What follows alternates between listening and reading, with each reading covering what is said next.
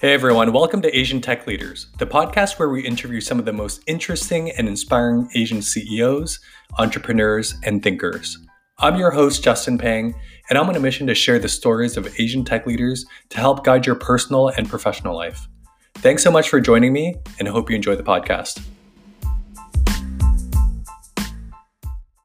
Vivian Sun is a head of automated driving at Amazon and an accomplished autonomous vehicle and AI expert. Vivian previously served as the Chief Commercial Officer at Waabi and the VP of Business Development at TuSimple, two leaders in autonomous trucking. In this episode, Vivian shares more about the current state of the AV industry, the role of generative AI, and how her upbringing shaped her career path. Hope you enjoy this episode, and let's get started.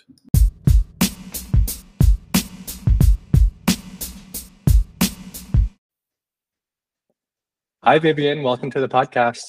Hi, Justin. Thank you for having me. Excited to have you on and kind of wanted us, you know, before we get into your origin story of your upbringing, how you got to where you're at, wanted to get your opinion on where the autonomous vehicle market is today, right? Because there's headlines in the news in the last few weeks around certain companies like GM kind of uh, minimizing how big uh, the cruise workforce will be. And it's definitely been such a pendulum shift from where we were a few years ago. So we'll love to just get your take at the top of this conversation of where are we at in kind of the AV industry and, and how do you uh, view things where we're going to be in a few years from now? Yeah, definitely. Um, that's a fantastic question. As we've seen a lot of the news uh, and different press in the in the market, I think this is definitely a turmoil time for self-driving industry um, as we're going to a space of deployment and scaling, right? And when you're introducing certain technology to the market, the customer adoption is one story. The other story is customer acceptance, right?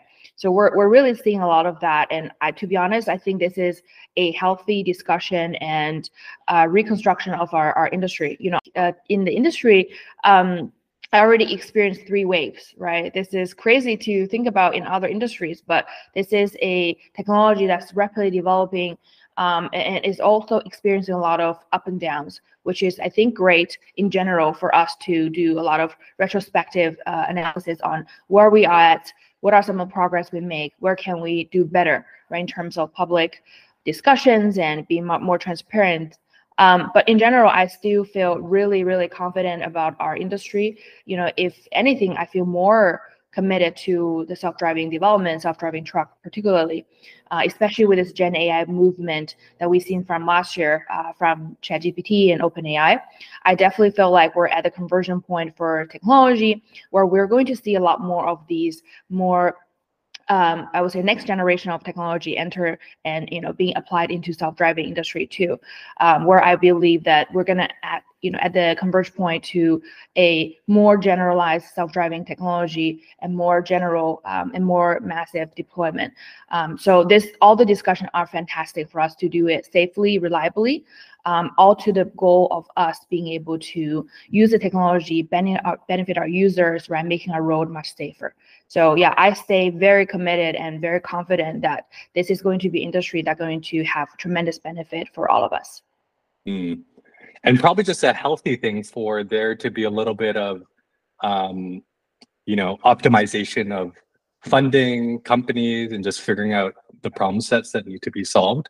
Can you speak a little bit more about regulatory issues? Mm. Where are we at today, right? I'm sure things have progressed quite a lot since you started in the industry in 2016, but um, where are we at today with the regulatory framework to support autonomous vehicles on the road, whether they're commercial like trucks or um, obviously, you know, the passenger vehicles that we hear about?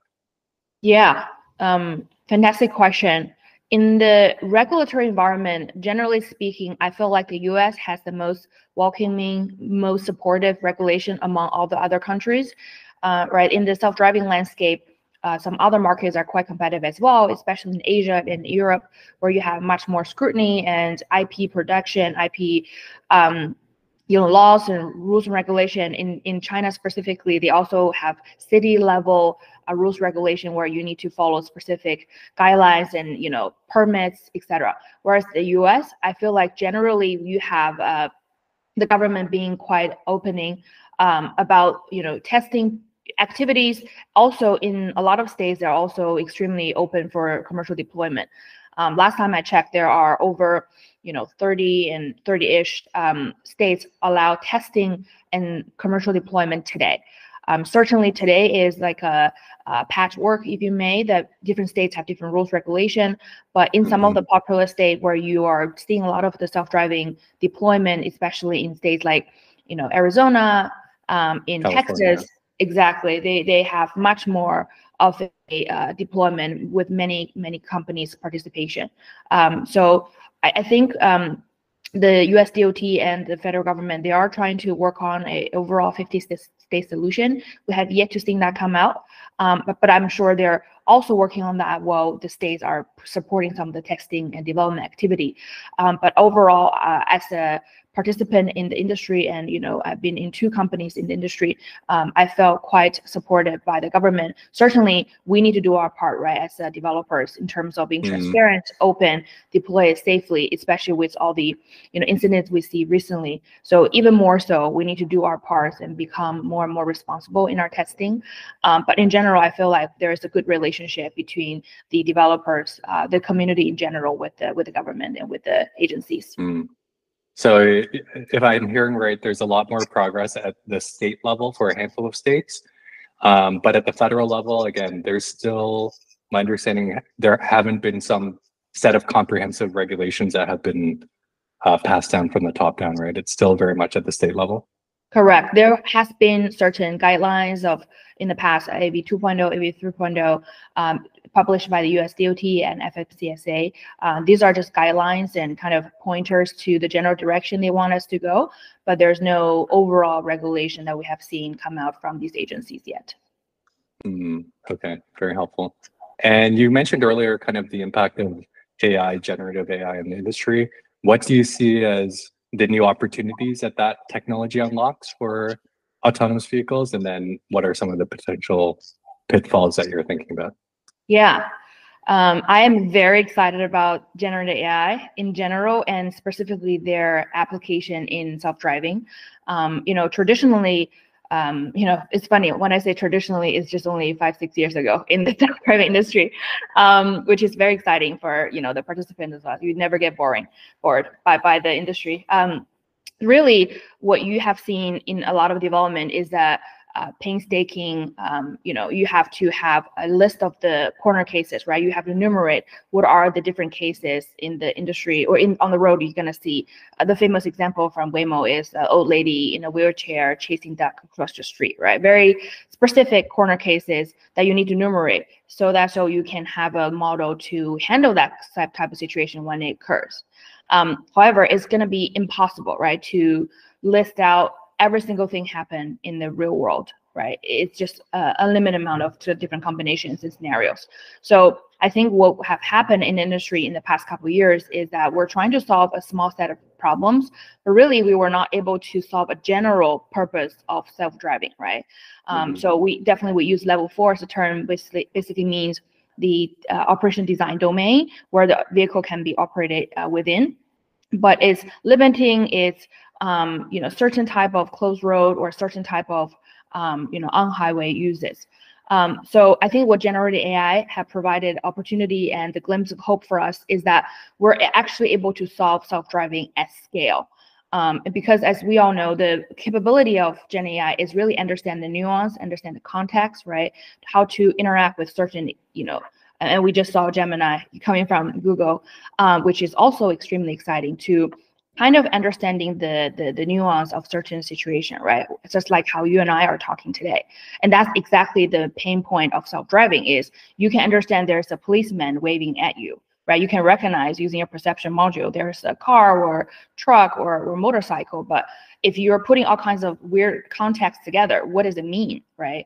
Um, so that's historically been difficult for self-driving system to understand, interpret it, or you know, act on upon these different contexts. So what generative AI provides us is a general understanding of the world, of road situation, so your vehicle can behave in a certain way.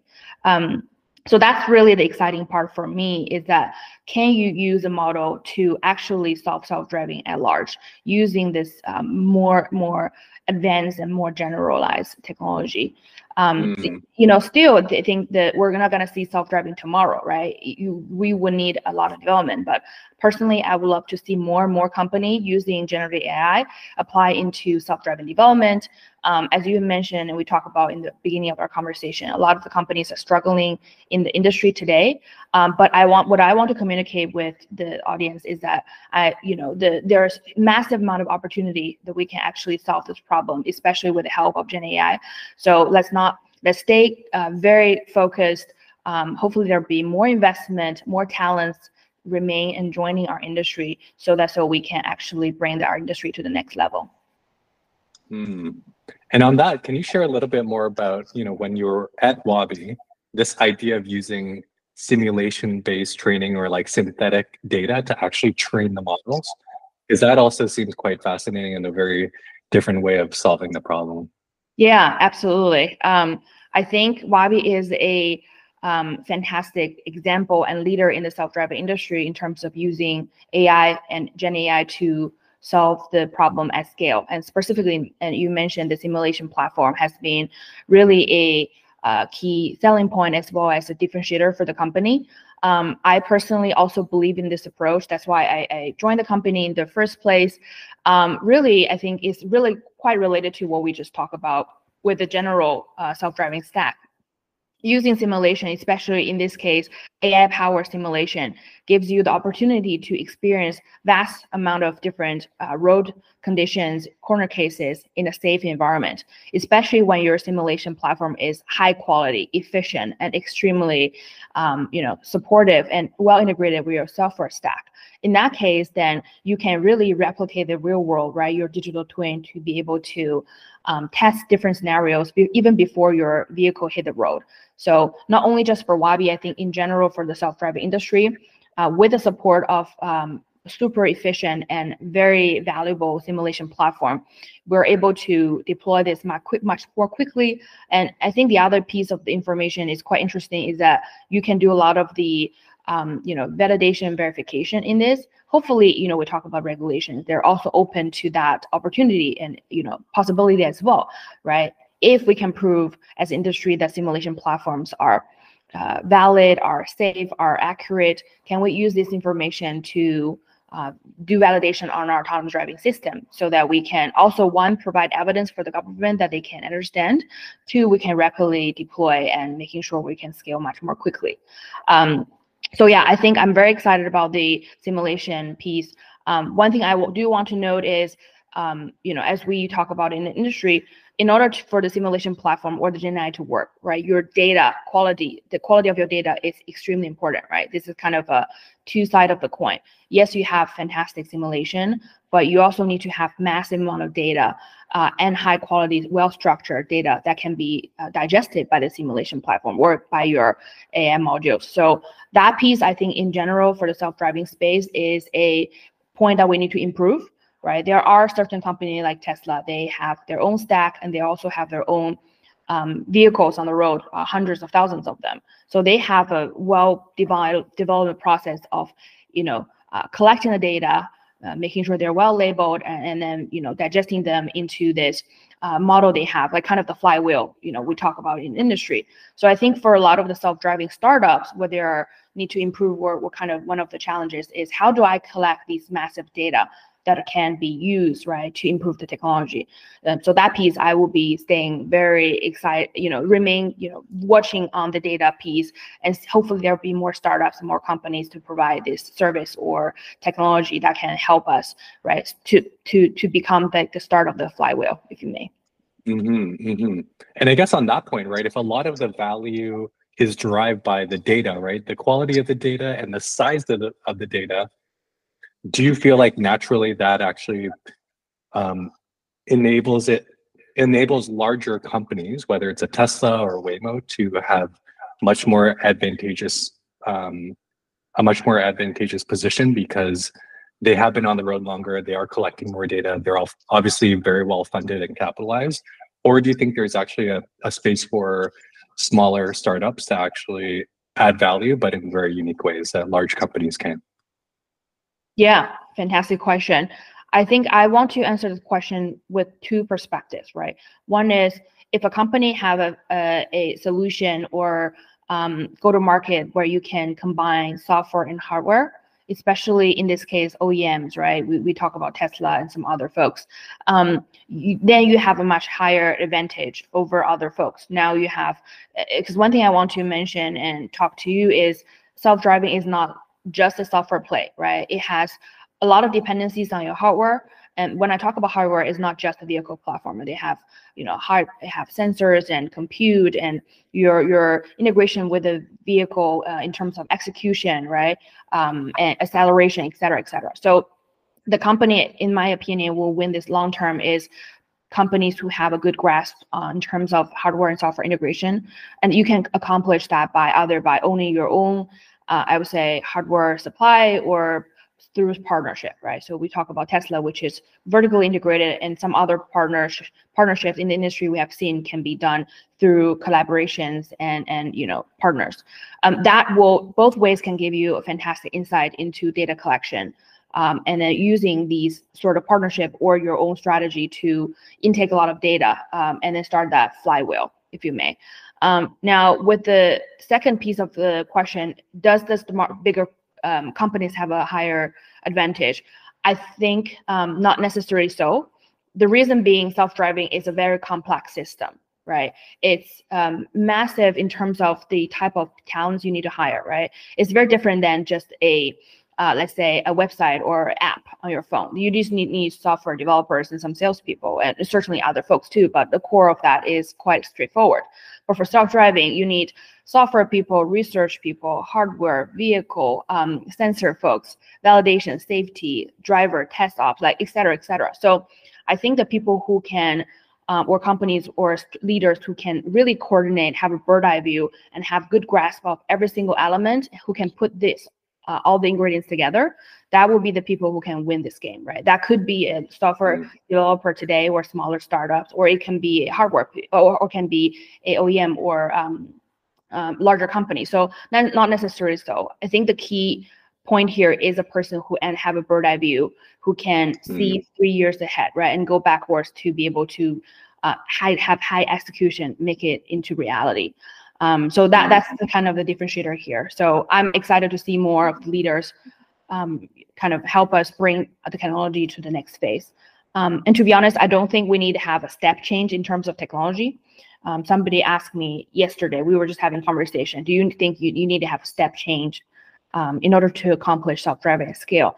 In my opinion, all the ingredients are here, right? We talk about the data, we talk about the Gen AI approach, we talk about the partnership um, or, or the integration with hardware. Um, so as long as you can put all the ingredients together, you're a fantastic cook, right? uh, or or analogy here, you can mm-hmm. really kind of bring together. So yeah, I mm-hmm. remain very excited. Very exciting. And you know, you've been at Waabi, Too Simple. They're both focused on the trucking industry. Can you share a little bit more about why the problem set for trucking is unique and different from just your passenger vehicles? I love this question. Um, I become kind of a truck geek uh, after all this year in the industry. I definitely love my truck people, um, and I speak this without with uh, without bias. I personally believe, um, and I think a lot of people also agree with me, is that trucking will be and is going to be the um, area where self-driving will be commercialized first uh, for a couple reasons. One is that um, in the truck industry, you're customers are these professional buyers, right? This is a 2B business um, where they have very straightforward decision-making processes, right? Normally for a large fleet, um, you, if you can demonstrate your ROI within 24 months, very likely if this product safe, reliable, they are able to sign or, or start to adopt the technology because for them it's about bottom line increasing their profit margin and save cost right so very straightforward as long as you can demonstrate these there's a huge amount of drive for them to make the change um, and become more competitive. As you know, the truck industry is extremely um, competitive too. Uh, best fleet in the industry probably you have 10% profit margin, even less so in the market today with, where it's a little soft. And Um, so they are finding all kinds of ways to stay ahead and to re- remain competitive in the in the space. The other thing is um, from the use case perspective, right? Trucking, we're looking at um, a lot of use case hub to hub, right? These are middle mile, uh, these are long haul trucking. We're talking about sometimes LTL providers in or private fleet. These are um, static routes that usually they run multiple times or dozens of times a day. Also, they plan out these routes usually weeks and months, if not years in ahead. So you have a good understanding of your ODD. You can do quite a bit of study and you can, you know, we talk about limiting some of the uh, feature set you can solve in order to provide your technology sooner, right? Launch your technology MVP uh, sooner. Whereas Robotaxi, um, you've seen, I as a personal rider, I can ride to A to B and etc. Right? So these are all random routes, and just from a maintenance of HD map, map perspective, right? To think about the cost. If I run for example, the small fleet run from LA to uh, Phoenix to, to, to El Paso to Texas, I can maintain that route quite quickly. And especially when your vehicles can become mapping vehicle themselves. Um, so I think in general, the operation domain is much more straightforward and kind of a good match for the self-driving mm-hmm. technology. Um, and finally, I think it's just about the you know industry dynamics, right? and then profit and, and kind of unit economics. The trucking market, we have suffered a lot from driver shortages, our aging driver force. Um, you know, I, these are all the challenges. And for example, a large fleet, over-the-road trucking fleet, you're looking at over 100% of turnover rate in terms of driver um, uh, retention. So they face a lot of challenges. And um, I, I, would say finally, I want to make a point is that um, the other challenge for trucking industry is efficiency, right? Because um, the truck industry is extremely fragmented. There's 90% of the trucking um, fleet are mom and pops. In this case, it's very hard for anybody to coordinate the resources and streamline the operation. So I was just looking at Uber Freight uh, announced uh, uh one of the articles they wrote. 35% of the freight uh, truck on the market are running empty, and that's huge amount of waste, especially when you're trucking um, users are producing CO2s and you know have certain economic environmental impact, right? So not only is it inefficient, but also is going to kind of do damages to our environment. So with self-driving technology, what you're doing is making every single vehicle a digit, right? A, a point in your network. So that so you can really, before you're managing human drivers, now you're just managing uh, a fleet of different digits or, or digital assets. Now you're able to be, be able to coordinate your efficiency much more efficiently um, and making sure that the, the fleet of trucks are running hopefully um, 90% right if not more. Um, so we can be much more in, in general of uh, digitalization of our trucking industry and that can be done through the first step of automating these autonomous trucks. Mm, well, and i think the other really fascinating stat that i came across was that the lifespan for the average truck driver is actually 10 to 15 years shorter than the average American, right? So, mm. in addition to obviously the business benefit, environmental benefit, there is also that social benefit of, you know, having less, I think it's around two to three million truck drivers in the US, um, having less of those people be in positions where their health is is compromised. So lots of great benefits. Absolutely. I had a pleasure of knowing many amazing drivers in my career. Um, mm-hmm. And they are just fantastic people they think about the self-driving technology as their babies and you know they kind of being very excited when after they test certain technology so i, have a fantastic relationship and just strong um, admiration and respect for a lot of them especially at Waabi, there was a driver advisory board that we have conducted where we really able to connect with a lot of the drivers and um, our driver force in the in the community. I think exactly like you said, right? It's a very challenging job. To be honest, I, I'm not able to do what they do. Um, you know, you need to stay really sharp, focused for hours on end every single day. And, and you know, if you kind of somehow become distracted, the consequences is going to be quite severe, right? So the, the stress level and the toll on your your physical self is going to uh, I think having long-term damage as well. So hopefully with this technology, what we can do is relocate or uh, redesign our driver force to be more uh, assigned to local pickup and delivery, where they can go back home every day, have family, um, and kind of be able to relax after uh, every day. whereas the truck, you know, autonomous truck can handle long haul driving um, that is going to be tedious and long longer hours. So with that, you know, that I think that's the that's the future. Hopefully, we are going to see in a couple years. Awesome. So, kind of when you look back at when you were, let's say, in college, university, did you think you would be a self-driving trucking expert? Not at all. There's no major called self-driving truck. so share a little bit more about that that journey, right? From how did you first end up in the industry, and then we, we can rewind a little bit from yeah, that after. Definitely, I think the uh, for me, uh, I always was just driven by my curiosity. Um, I uh, went to university, studied business, uh, kind of a general, I would say, business development. Oh, sorry, business administration. So I think what I wanted to do is really to broaden my horizon, right? Get myself exposed to different kind of studies and subjects, um, but all in the business realms. So that would be really helpful to uh, give me a lot of flexibility. Um, and also, I think it was too early for me to kind of pick a major, right, uh, or pick an industry since I don't know much about the the world. Um, so I was super lucky after um, graduating from Cornell. Um, uh, were fantastic in uh, executive education, and that's actually where I was able to meet a lot of the leaders, business leader in different um, realm, different industries, different verticals.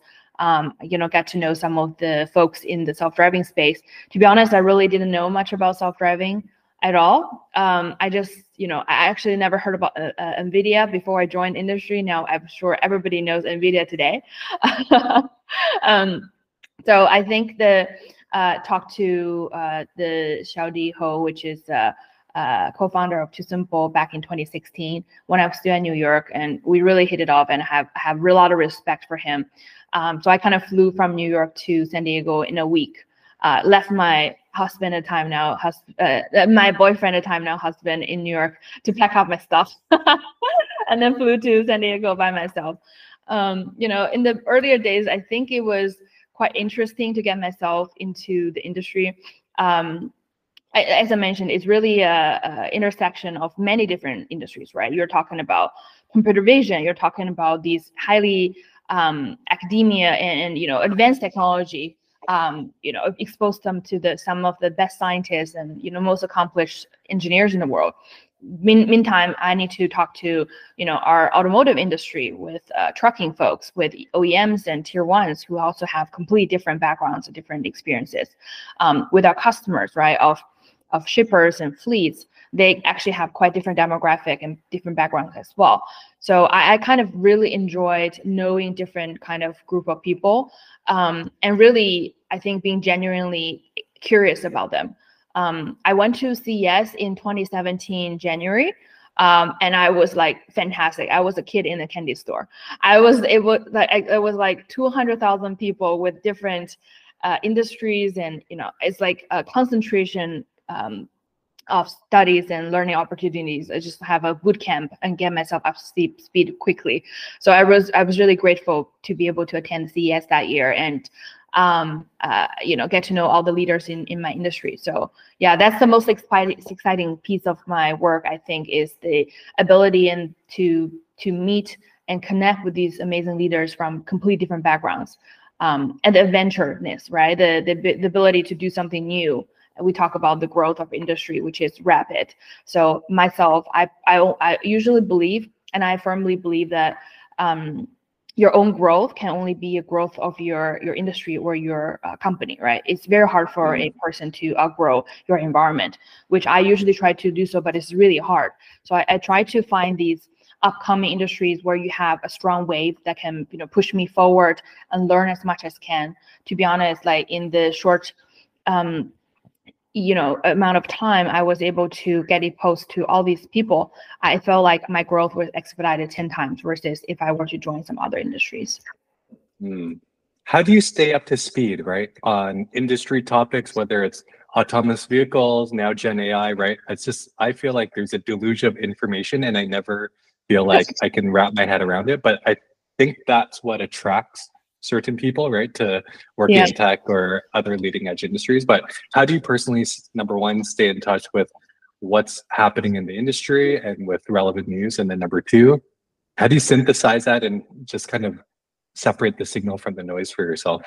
Yeah, fantastic question. Um, I think for self-driving in particular, we have since I I think I'm a veteran in the space too with uh, all these years. Um, we have a group of people that are quite close to each other. Um, you know, who have been in industry for a while. I think these are really some of the best people I've met in my lifetime. Um, so this group of people stay quite connected and share industry news and sometimes uh, gossip um, and, and, different uh, industry uh, updates. And, and, most importantly, I think they are um, what I call uh, visionaries, right? They are not just, we're not echo chambering what's going on in the industry today. I think what's uh, what I have done successfully in my career and some of my colleagues at TuSimple Waabi is that we're always able to think three years and five years ahead, right? We're always thinking about what's next. Since we have provided a lot of playbooks, I, I, I would say for some of the new entrants, we're always thinking about what the industry need that is not there yet, right? So a lot of the ideas has been bounced uh, uh, back and forth on um, you know, we talk about the data, we talk about safety, we talk about all the different topics. Um, and, and, that's sometimes my what I enjoy doing the most is I would have this three hours calls with my former colleagues, my friends in the industry, just like random things happening. What can we do? What do you think about this? Um, how do you demonstrate this is, you know, superior, right? Sometimes in the context of a company or fundraise, sometimes just like general discussion of what need to be happen. So to be honest, I I enjoy these conversations really tremendously deeply. Um, and they keep me extremely stimulated and I, kind of like in a meditative state if you may right? You're in this mindset of this world that two of you or however many in this conversation created. And you just enjoy the flow of the conversation so much. Um, so I, I, think these are quite therapeutic for me. Um, mm-hmm. and stay connected is one thing. I, I value deep thoughts and critical thinking even further. So I think information is everywhere and you can be easily overwhelmed by the conversation and, and information ahead of you. But how do you make sure that you have time to think? You have time to digest information. That's even more important, right? Sometimes I don't think you need to know everything, but you just need to be able to be um, making sure you're always um, having a deep conversation with yourself and with your colleagues or friends. That's, I think, what's going to differentiate you and me and some of my close friends to continuously bring some new ideas to our industry. How do you carve out, or what's your kind of way to carve out time for yourself to have reflective time, whether that's formal or informal? What yeah. Um, I usually find myself at night doing this sort of um, contemplations or discussion with myself and my family, uh, with with my friends as well. Um, because you're in during daytime, right? You're quite overwhelmed or um, just occupied, I would say, by daily mm-hmm. activities. Um, you know, as a person, you need to stay healthy. You you need to cook your lunch or dinner, right? I'm sure with you with kids, there's just so much going on. Um, when things die down at night, um, and you know, I usually also have a lot of context in Asia, right? So that's the time zone, perfect for me too, uh, and having this, this this deep conversation. And I would say um, it, you have to make it a priority, right? It's uh, uh, it will just happen. Just like my husband with his fitness journey, he never makes it a priority, and it always slips. Um, so for me, I just want to make sure that since you know, like I said, in the it's quite addictive addictive. So uh, there's quite a lot of motivation for me to initiate this conversation or start typing out things or you know looking at some of the latest news and just kind of mm-hmm. uh, empty my mind. Um, so i really yeah. enjoy these times. And it seems like you're almost kind of in a flow state right? When you're talking about you know having these conversations with your friends and and colleagues. When you were younger were there any specific topics or things where you actually found that same sense of curiosity excitement and flow yeah. Um, I was always fascinated with traveling. And, um, you know, since I, I don't know, I, I, am from a small town in China of 5 million people. That's a joke I always like to make, which is completely true, uh, a statement in and of itself. Um, and, you know, I'm from a northeast part of China, which is quite remote. And in ancient history China, that's where you send all the uh, prisoners to to live on their own.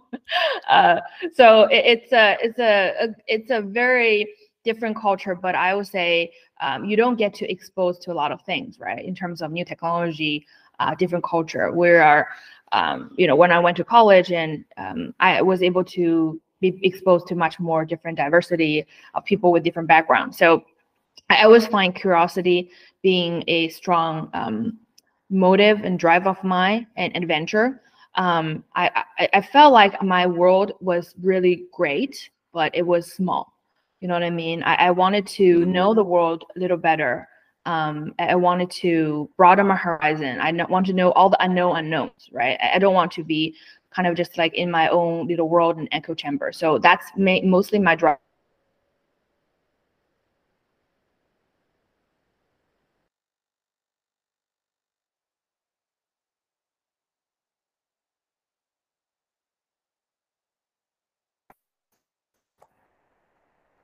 Oh, I think our connection's back. Can you hear Yeah, me? I can hear you. Where did you lost me? Yeah, no, you're just talking about your curiosity and desire to to go beyond your hometown and just think outside of where you're from kind of helped you eventually Yeah. leave China and then come over stateside. Exactly. Yeah. I um I had a strong uh, sense of adventure uh, and want to experience different things.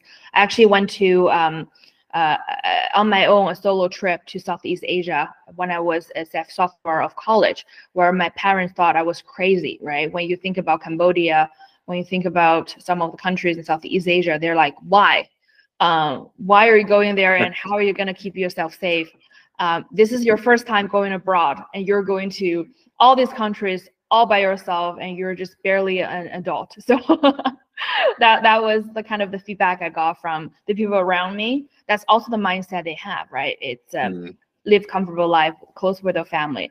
I, I just felt like i had this strong urge to um, be exposed to different uh, diversities and cultures and backgrounds. So that trip ended up being my favorite trip the best trip in my whole life. I spent two months in Southeast Asia, uh, most of my time spent in Cambodia. I was teaching in a NGO in Cambodia where they have this school for kids all ages from six to 25 uh, to learn English and all the life skills. Um, I was just fascinated by everything I haven't seen in my life. Um, and to be honest, I also showed some of my leadership in that trip too, where I noticed the kids or adults in that school didn't even know what Olympic Games were. Um, they Mhm. were, I asked them, do you know where's the um, capital of Cambodia?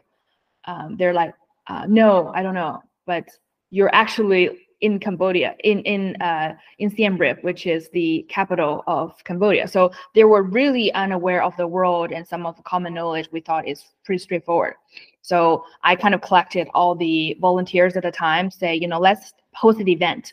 Uh, let's bring all the celebrities in Cambodia, all the government officials, all the press ladies and gentlemen, get some some sponsorship. Let's host like a big festival and ask all the kids to prepare, um, you know, showcase different cultures, right? Uh, we have 10 classes basically showcasing Japan, China, USA, um, Australia, etc. So it ended up being like a huge success. Uh, and one of the kids told me, you know, because we also somehow got the pop star from Cambodia to join that event, just like like Beyonce at Cambodia actually joined our, our event and, and kind of per- performed. Uh, and the kids told me that was the best day of her life. So that really made my day and Wow. kind of incentivized me to keep doing what I do and kind of bring happiness to people and connect with people. Amazing. And then can you share about your journey from uh, Dongbei University to, to the US? Like what kind of um, initiated that move stateside and what was the decision-making process for you at that point? Yeah, um, I love to. I think for me, I usually don't think about all the difficulties of doing something, um, which usually would make you timid. So I don't think about that at all, the process and all the difficulties. So, uh, you know what, I I actually did all the application on my own. I didn't find any agency. There were some people to help me with my essays, but that was it. Um, and my parents was quite worried for me to go to a new country all by myself. To be honest, I don't know a single soul in this country. Um, I don't know what is SSN or like dental agency insurance, like none of that. So it will be like a new world for me. Um, but I, I did it anyways. Um, you know, in this sense of uh, you know uh, adventureness and, and curiosity we talk about, and and you know eagerness to connect with different people. Um, so yeah, I, I that the strong sense of me was I want to go abroad. I want to go to the United States, and in the goal of exploring what's out there and what I don't know, all the unknown unknowns. Um, so that process, to be honest, was quite grueling. I've done a lot of work on my own, um, not alone, not not only the essays, but also all the tests and etc. So, but luckily, uh, I got admitted by Cornell, and to be honest, that two years was also pretty challenging. Um, I thought mm. I spoke English well, but it's not about just the language, right? It's about getting to know the people. Um, and one thing is when you're younger, you're more sensitive, right? You don't know what people mean to you. Um, so you will make up certain stories in your head. Do they like me? Do they not like me? Is it because I'm from China? Is it like all the stories you make up in your mind? So I have to kind of make peace with myself, right, in the beginning and making sure you're confident. Um, you're able to handle everything. You're always kind to people, and that that's that was a challenge um, where you were just alone in this big country. Um, but I, I definitely met a lot of good friends, and actually my landlord, who was like 70 years old. Um, so we became a good friend, good friends, and stay connected till today. I just got his Christmas card actually. Um, so, um, and, and, my my boyfriend at the time, he was also studying in UT Austin, so he came to visit me um, once uh, in a while. So that was kind of my mental um mm. you know where i where i can get my some of my strength from but you know looking back I, I i still felt really lucky and thankful to the self the vivian in 20 um 10 20 years ago that i i was able to make the step um, though it was very challenging, but you know, I, I really enjoy my life here in the United States. I now have a good mm. insurance and you know, dental providers and assistants and all that.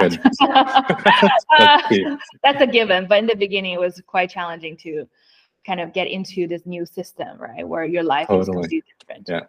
So, like, have there been any key skills or even shift in mindset?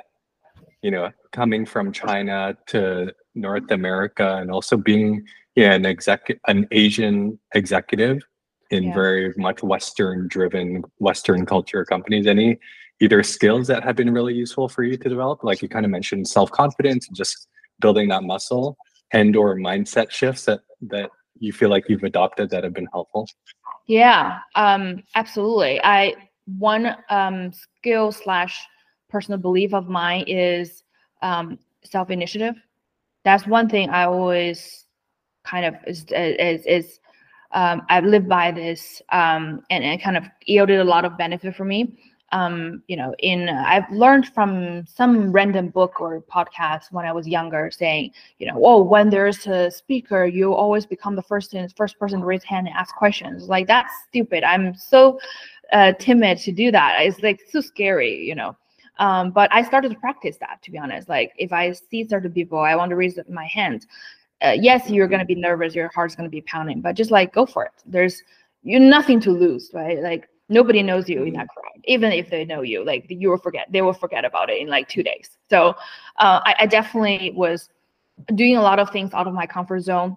This trip in Cambodia, we talk talk about right, going to the U.S., meeting a lot of people. It, eh, to be honest, these are the things make me feel quite uncomfortable um, in the beginning, but I just kind of want to jump into it. Um, the the the ability to initiate something, right? That when I was in the NGO, um, everybody was just like doing volunteer teaching English, but I was like, no, I want to pitch the principal of the school to doing this program, and he must support me because it provides all these benefits. Da, da, da. So like all the other volunteers thought like why do you bring on yourself so much work right this is like so unnecessary um, but it ended up being the best thing in my life so I think I felt like that's one thing. I mean, same with you to do this podcast you mentioned before our conversation. Um, I, am sure this is the same set of self initiative and just like jumping into it, the courage to do different things in your life. So that's something I feel like is going to be a key model.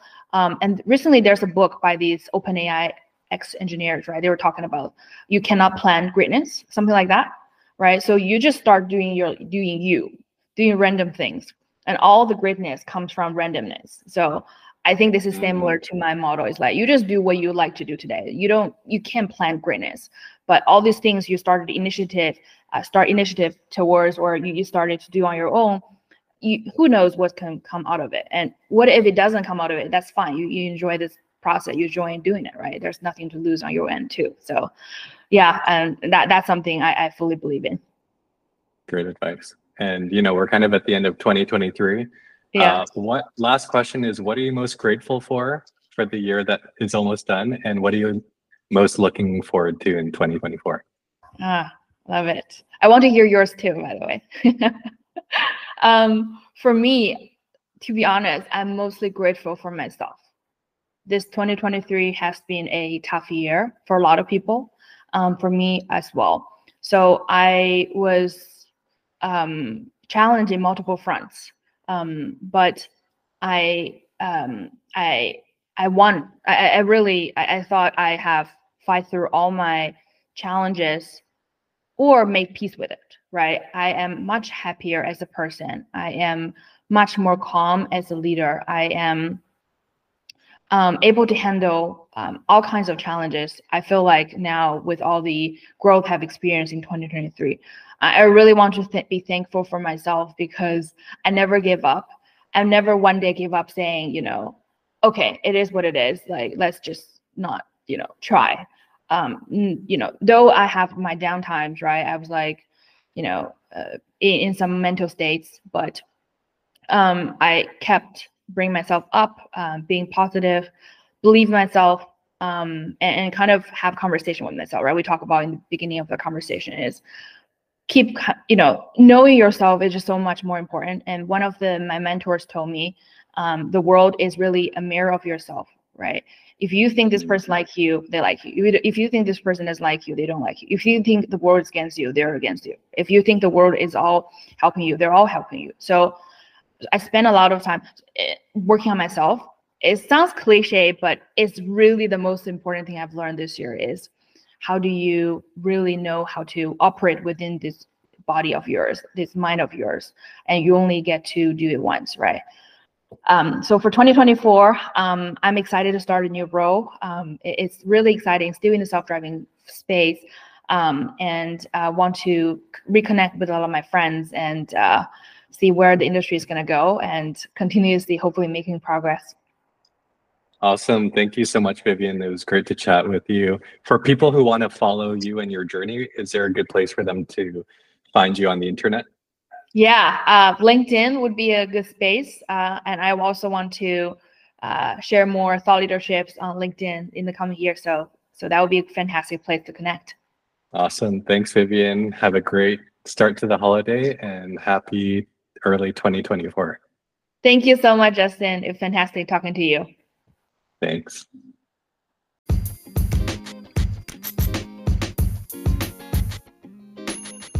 Hey everyone, thanks so much for listening to this episode of Asian Tech Leaders. If you enjoyed the podcast, please share it with your family and friends, leave me a review on iTunes, or drop me a note on our website, asiantechleaders.com. I really appreciate having each of you as a listener and sharing your valuable time with me. Be well, stay healthy, and follow your heart. See you soon.